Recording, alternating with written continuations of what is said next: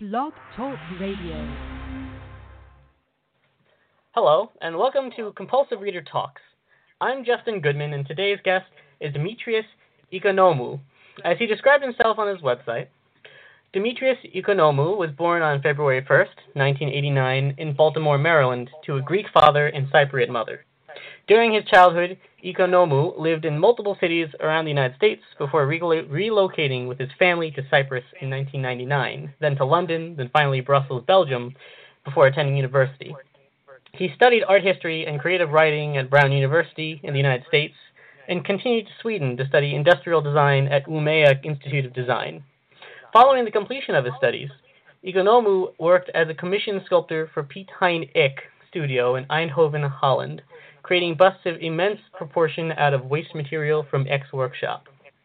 Upon conclusion of a commission with Piet Hein Eek, Economou returned to Cyprus to complete his first novel, The Diary of Norman Kay, as well as prepare for his first solo art exhi- exhibition entitled Both Truth and Not, held at Isnot Gallery in Lefkosia, Cyprus, October 2015. And it's because of this novel we're here today. So, welcome, Demetrius. Hi, thanks for having me. Uh, our pleasure. So, before we get into it, uh, I'm going to have you read uh, what I think is one of the most interesting passages from the Diary of Norman Kay. Okay. So, if you wouldn't mind reading from page 70, starting, uh, my mother, uh, my memories of my mother are artificial but impeccable, and I'll I'll stop you. Yeah. All right, sounds great. All right, let me find it. Okay. All right. My memories of my mother are artificial but impeccable. As a child, I would imagine my mother surprising me at boarding school, lying to the headmaster about a family illness, and taking me instead to the fair, to a picnic in the forest, or to the cinema. An afternoon screening, we had the whole theater to ourselves. My mother made animal noises at the top of her lungs. She yelled obscenities at the screen during the previews and advertisements. Lyons Maid lollies. If you can't bite 'em, lick 'em. Bite me. I snorted out cola. Gorging myself on popcorn and sweets as my mother laughed behind red and blue paper glasses at my candy stained tongue. The film hadn't even started and I already finished my popcorn. She scolded me for my gluttony, simultaneously marveling at where the food all went. She would jokingly address me as the bottomless pit. I will have a small cola, and the bottomless pit will have whatever's left in the fountain. Just fill a mop bucket and put a straw in. The man behind the concession stand smiled congenially, knowing it was the expected reaction. We stifled giggles when he turned to fill our cups and popcorn boxes. The movie was a horror film. Giant radioactive insects attacking the metropolis, and no one is safe. The enormous mandibles jumping beyond the screen, and my mother pinching my thigh just as the bugs would lunge towards me. I jumped, naturally, spilling my soda on my pants, and my mother laughed and laughed. I blushed, mortified. It looked as though I wet myself. I like to think that I would have laughed had I not been so direly close to actually pissing my pants when she grabbed me but I know I was too self conscious to ever accept a joke at my expense gracefully. She noticed I was not taking the joke well at all. Still laughing, with a kiss upon my forehead, she went from friend to guardian in an instant.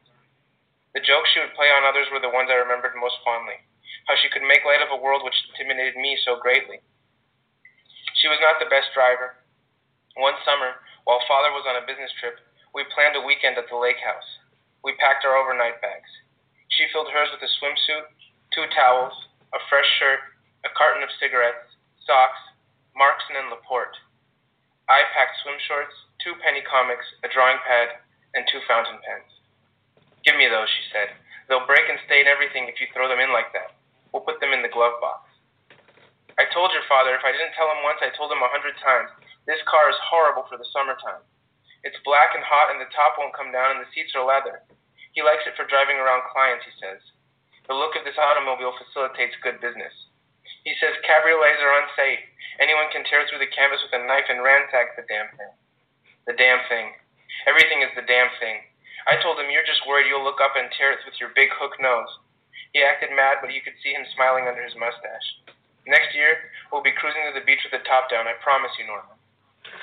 Uh, should I keep going? Yeah, please do. All right. Our bags and food for the lake house pantry were in the trunk. Necessities for the drive candy, colas, ham sandwiches, pretzels, white chocolate, a pack of cigarettes, a lighter, and a comic book dumped in the back seat, sliding across the vinyl upholstery at every bend. Colas clinked on crayons, and Mother kept one hand on the wheel as she rummaged for the lighter on the back seat floor. Norman, see if you can find where the damn lighter is and light me a cigarette, please? The drive to the lake house was an eternity for my eight-year-old mind, and to have your mother to yourself for an eternity is wondrous. Roads narrowed as houses spaced themselves out between ever-growing cornfields and birch forests. Rabbit-proof fences kept animals roadside, and mother would swerve to avoid them, coming dangerously close to the edge of the road, the sides of the tires skidding on the gravel. Where the hell do all these goddamn bunnies come from? I should run a few over, help the farmers out a bit, right, Norman?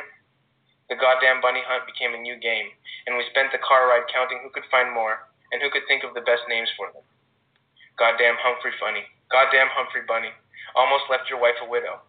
Goddamn Billy. Stay on your side of the fence. Rabbits on the roadside. Mother would pretend to swerve to hit them, taking the bends frantically wide and into the opposite lane. She kept this going and we laughed maniacally, swerving and leaning with the centrifugal force of the car being thrown along and across the road like a pinball, the cola swaying, dancing in union with the upright bottles. A police car behind a road blind flashed its sirens. All right, and we can stop there. Leave them with a little suspense.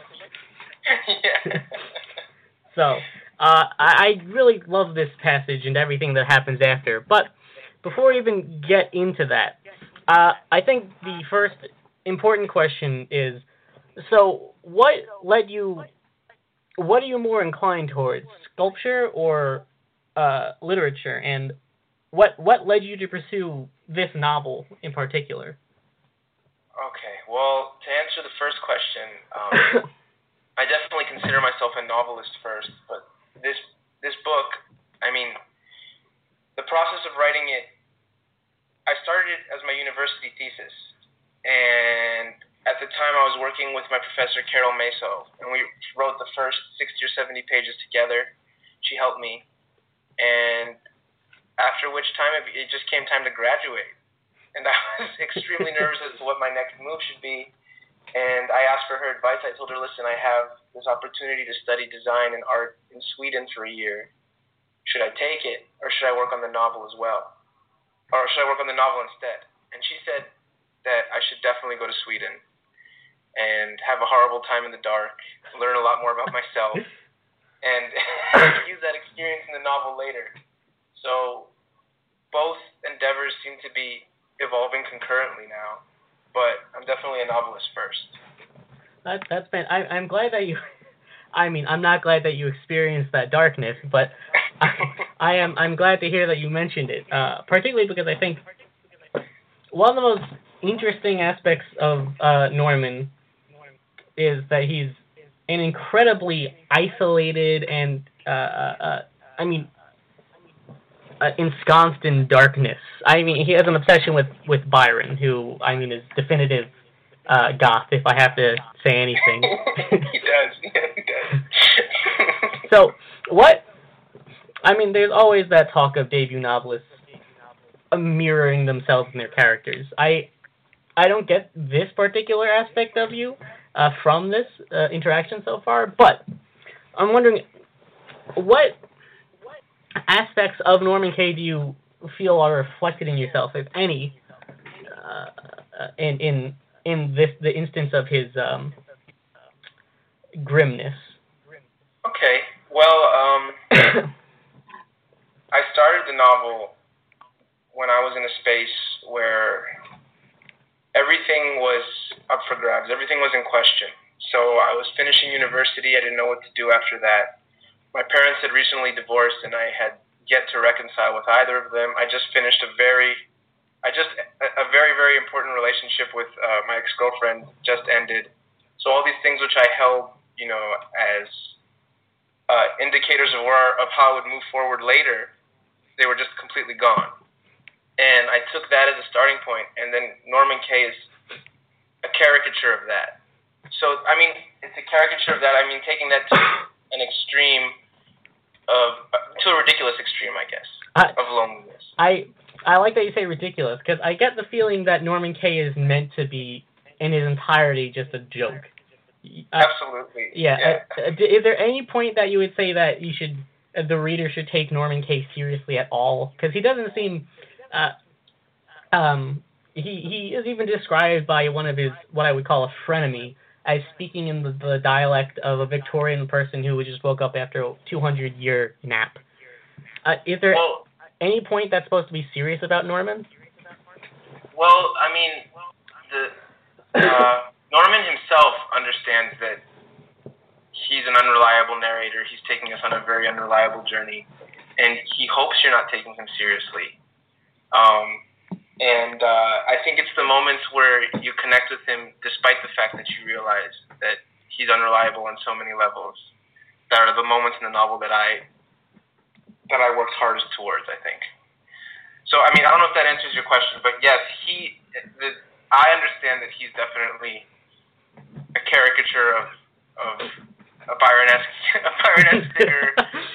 I mean, the hopeless I mean, hopeless romantic he'd be, society. He'd be in Wuthering Heights. He'd, he'd do well in Wuthering Heights.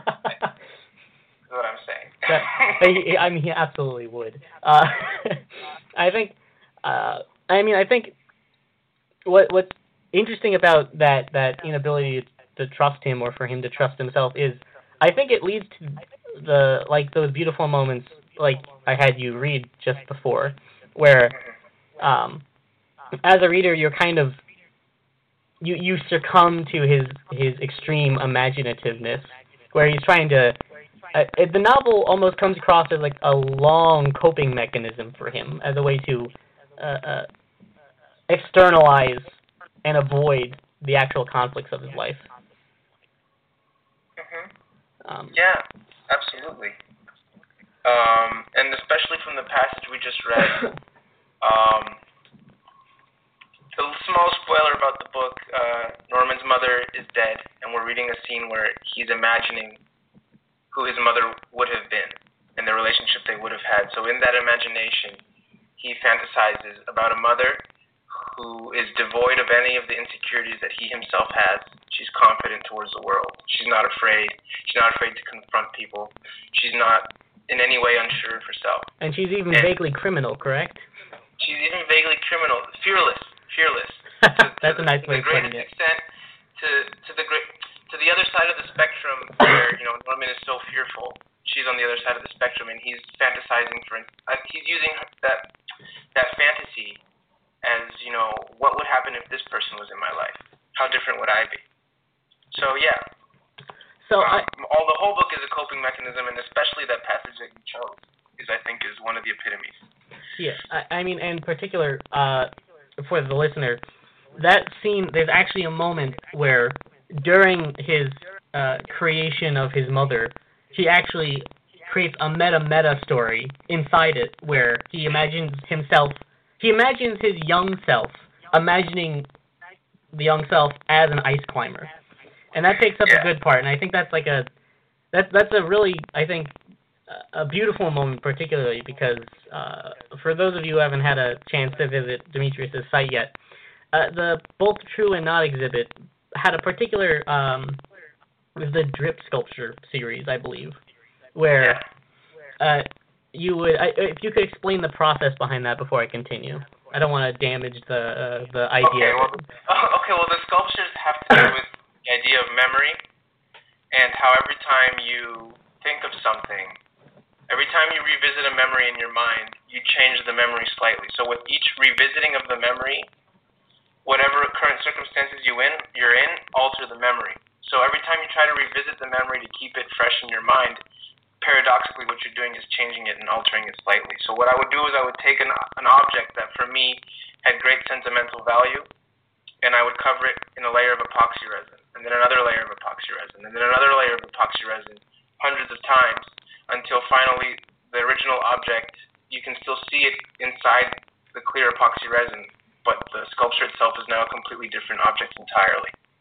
And it's an attempt at, you know, an attempt to explain this this paradox of memory for me. And, and I mean, I think it's uh, uh, an incredible uh, display. I mean, I the one picture you have on your website, I, I thought was really interesting. I think it has the it is exactly what how he describes his imagination of his mother, artificial but impeccable. Yeah. Um, which which I think brings me to uh, I think it, something that's interesting to me, and I actually want to know uh, why particularly.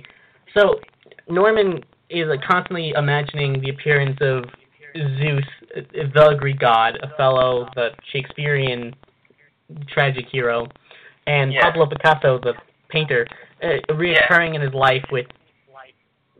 They're pretty much all bragad- uh, full of braggadocio and mostly assholes, but Yeah. Um, but they keep Absolutely. appearing, and and why why particularly uh, why those figures? I have my own theories, but I'd be curious to see what your reasoning was. I spent a lot of time thinking about this. Um, uh, well, the the premise behind it is he's visited by these people as surrogates for father figures. Hmm. So these are three surrogates for father figures fulfilling three different needs that a person would have. And in Pablo, he's hoping for a role model when it comes to professional success and ambition. And in Zeus, he's looking for a role model when it comes to ideas of morality, when it comes to ideas of how to live your life. And in Othello, he's looking for a role model in um, ideas of love and beauty. But all three figures that he's chosen are entirely cracked and entirely self-absorbed. And he slowly becomes to real he comes to realize that even through these imaginary characters that he's created, he can't seem to find a role model, and he's lonelier than he actually knows. and those three characters in particular, well, Othello especially, um, I'm fascinated by Othello because of a lot of the similarities that we've that I sh- I, I I identify with Othello in a lot of ways. As uh, an outsider, I was born in the States, but in the States I was considered Greek, and then when we moved to Cyprus, I was considered American, and then when we moved to uh, the UK, I was considered Cypriot when I was never born in Cyprus, and then in Belgium I was considered British, and then when I went to Brown to study, people called me Belgium, and I always had this feeling of an outsider, and especially Othello's connection with Cyprus, and I just I just always had him in the back of my mind ever since I first read Othello, ever since I first saw him in a play. I just wanted to personify him somehow and just hear how he would talk. So and so with Othello, there's there's that connection, and I chose him specifically because of that. But then he evolved into the character that he is for the purposes of the novel. And with Pablo Picasso, it's something similar as well. that, that's fair. So I mean, Othello in the novel uh, is uh, ambiguously a villain, but uh, I wouldn't even go so far as to call him a villain. But he has this negative connotation that surrounds him, and you really don't learn until much later what exactly sparks this this fear and I, I would say resentment. Um, yeah. do you uh, and the way you're describing your experience as a, uh, a U.S. born uh, person of Greek descent and uh, go traveling all around the place, it seems a, a big part of um, Norman's experience is that too. He's an outside. He's constantly cast out. He can't attend college, but he doesn't feel like he belongs where he where the the landlady uh, lets him stay. Um, and it, it it strikes me as interesting that um, uh, here's a particular passage where he says, "I would fantasize about the day I would inherit my own mask, and sometimes wondered if I had I was I was already behind it." So, You're So- picking you're picking some pretty good passages. Thanks, I- to the crux. I mean, the, there are some really good passages. I would I would be remiss to ignore them. Um, and I think um, what, what's interesting about this is that, like you said, he's aware of the fact that he's just basically lying and, and making up uh, so much of this. Yet, um, I, I get the sense that, and he kind of hints at this later, that he doesn't. There, it doesn't seem to be a sincere place to stop and land. Memory doesn't seem to solidify, like with the drop, the the, the not the drop, the the drip sculptures, where there's layers and layers, and it's always uh, uh, altered slightly. Um, is there what what exactly would you say is like the is there a place of comfort in this? Because even the ending, uh, which I don't want to spoil, but even the ending has like a a slight discomfort to it. Is there a place of comfort for the reader or for Norman? Uh, for both, I think they have a, a inherently interconnected relationship by this point. Oh, okay. Well, the place of comfort for me, I mean, the, the, the consolation is when is in that moment where Norman. There's moments where Norman stops and realizes what he's doing is projecting his fantasy into the reality of the moment. And there's moments when he realizes that, and then says, you know what, I don't care. And when you say you don't care anymore, that everything that you're perceiving is entirely subjective, everything you're perceiving is tinted and tainted, you can allow yourself to be immersed fully in the fantastic experience. And in that, there is a certain comfort, for Norman at least, where the lines between perception and reality are no longer of any importance. That's where the comfort lies for Norman, and that's what, that's what, that's how writing acts as consolation for him. Hmm. Uh, I mean, I'm glad you said that actually, because I think uh, for for those of you who haven't seen the actual cover of the book, um, it's the the biggest letter on the, the cover is the letter K, and that actually I'm constantly drawn to when it comes to letter K. I'm sure you're familiar with literature, having graduated with a degree in creative writing. Um, but I'm constantly drawn to the idea of uh, Kafka. I mean, uh, obviously, and I think you talking about the idea of accepting the absurdity of the world as, as the uncertainty and the subjectivity of it is, I mean, Kafka's shtick. And the same thing with Camus and uh, uh, uh, people who I would associate with absurdist philosophy. If you think is that that's correct, what would you say are your influences regarding this novel? Well, I would say that as I was writing this novel, I took a trip for two weeks to Prague and I visited the Kafka Museum. So I. All right. Well, there you go. entirely spot on. And um, yeah, it's like you're looking at my library right now. I have a book. I have Camus' The Outsider taken out right now. I'm re- rereading it right now as we speak. so, wow.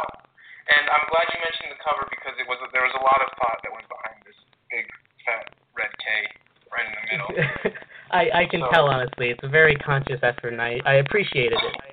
Thank you. I mean, actually, speaking of of things that are conscious efforts, also the again, for those of you who haven't seen this, the the image uh, for the this is self-published, correct? It is, yes. Yeah. So the image you use for the quote-unquote publishing house, whatever you use to describe it, mm-hmm. if I'm not mistaken, uh, it's uh, ikon, which is the first four letters of your last name, which is Greek for likeliness or something of that nature. Yes. Mm-hmm. Yes, it is. And I think that's I, I think pivotal to what seems to be at the heart of uh, your art in general, I think, which is this sense of everything is likeliness, but nothing is is.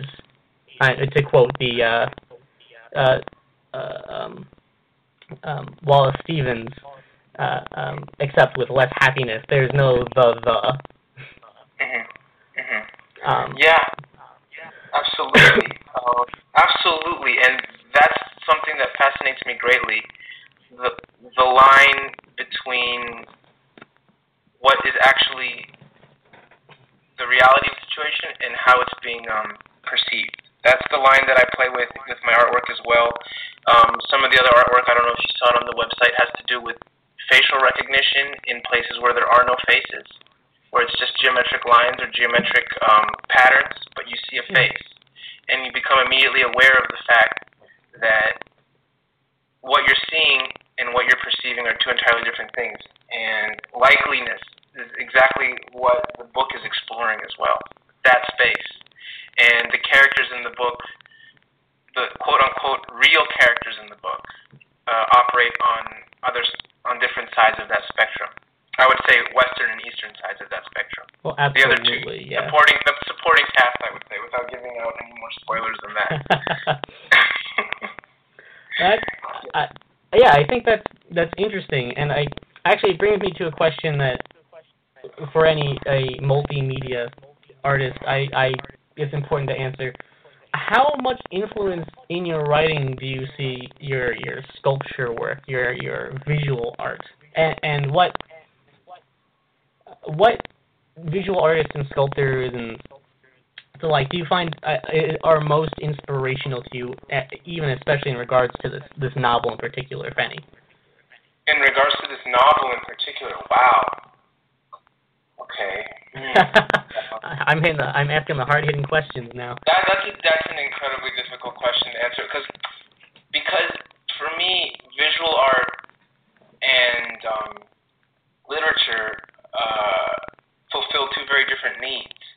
Although they may be influenced by similar writing, and they are influenced by similar writing, and by similar writing I mean Fritjof Capra and the Tao of Physics. Mm. Um, I was reading a lot of, of that. I was reading a lot of David Markson and Wittgenstein's Mistress. I was reading, reading a lot of Wittgenstein, Mm. and I was um, reading a lot of Plato at the time. You know, the idea of the man in the cave Exactly. and the fire behind him. Actually, that brings me There's to a very there's a very thinly veiled parallel to that in the book, of course. As well, Of course. thinking of it right now. yeah, I mean, this is a very, very. Um, I mean, it, it's no surprise to me that you have Camus on your bookshelf right now because this is a this is a deeply philosophical novel.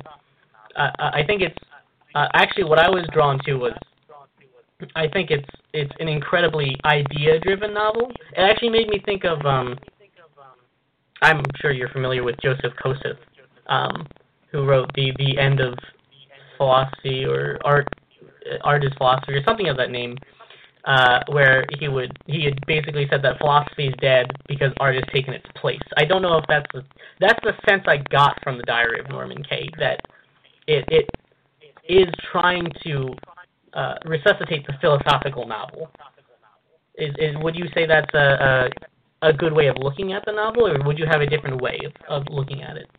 I would I would definitely look at it that way under the caveat that you're being guided through these very difficult questions by a sophomoric drunken narrator.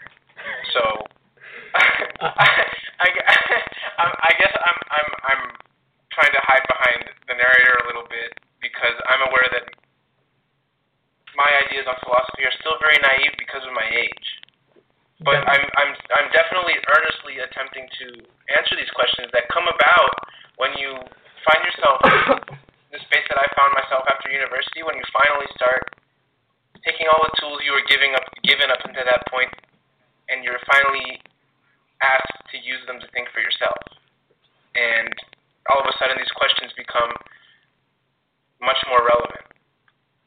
So yeah, I would agree that I would agree with your assertion that it's an attempt to resuscitate the philosophical novel, and I think most of the agents and the publishers that I tried to um, query would agree with that as well because Not a big selling point, I guess.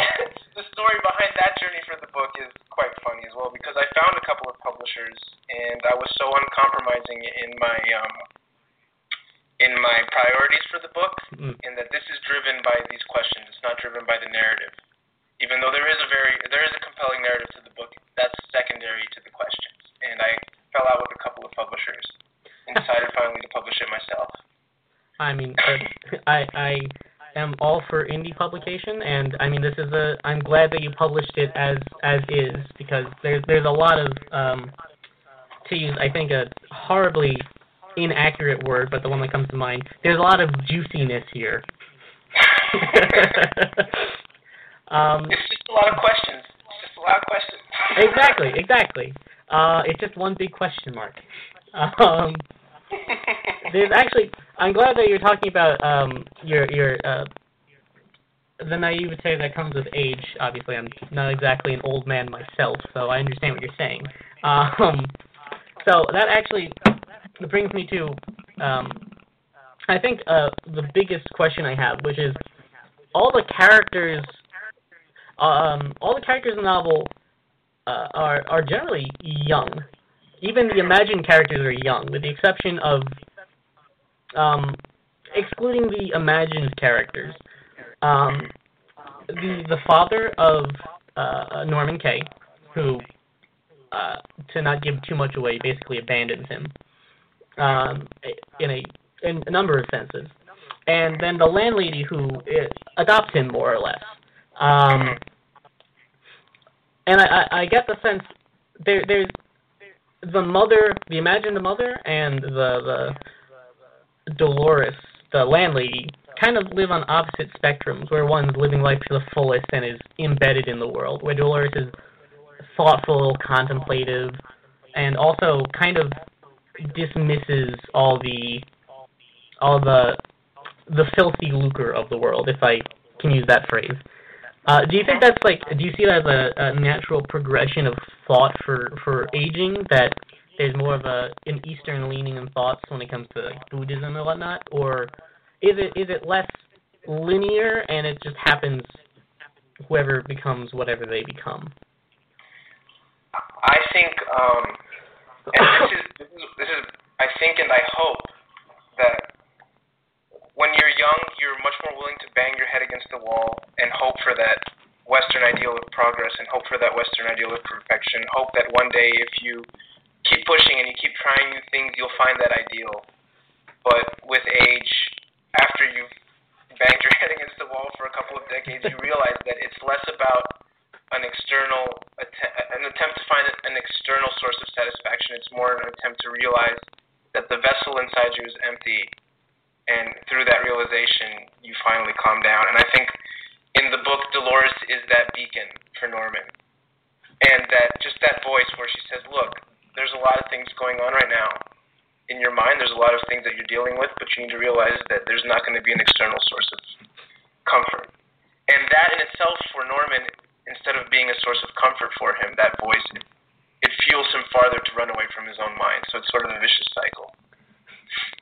Would you would you say that Norman is is uh, mentally unstable then?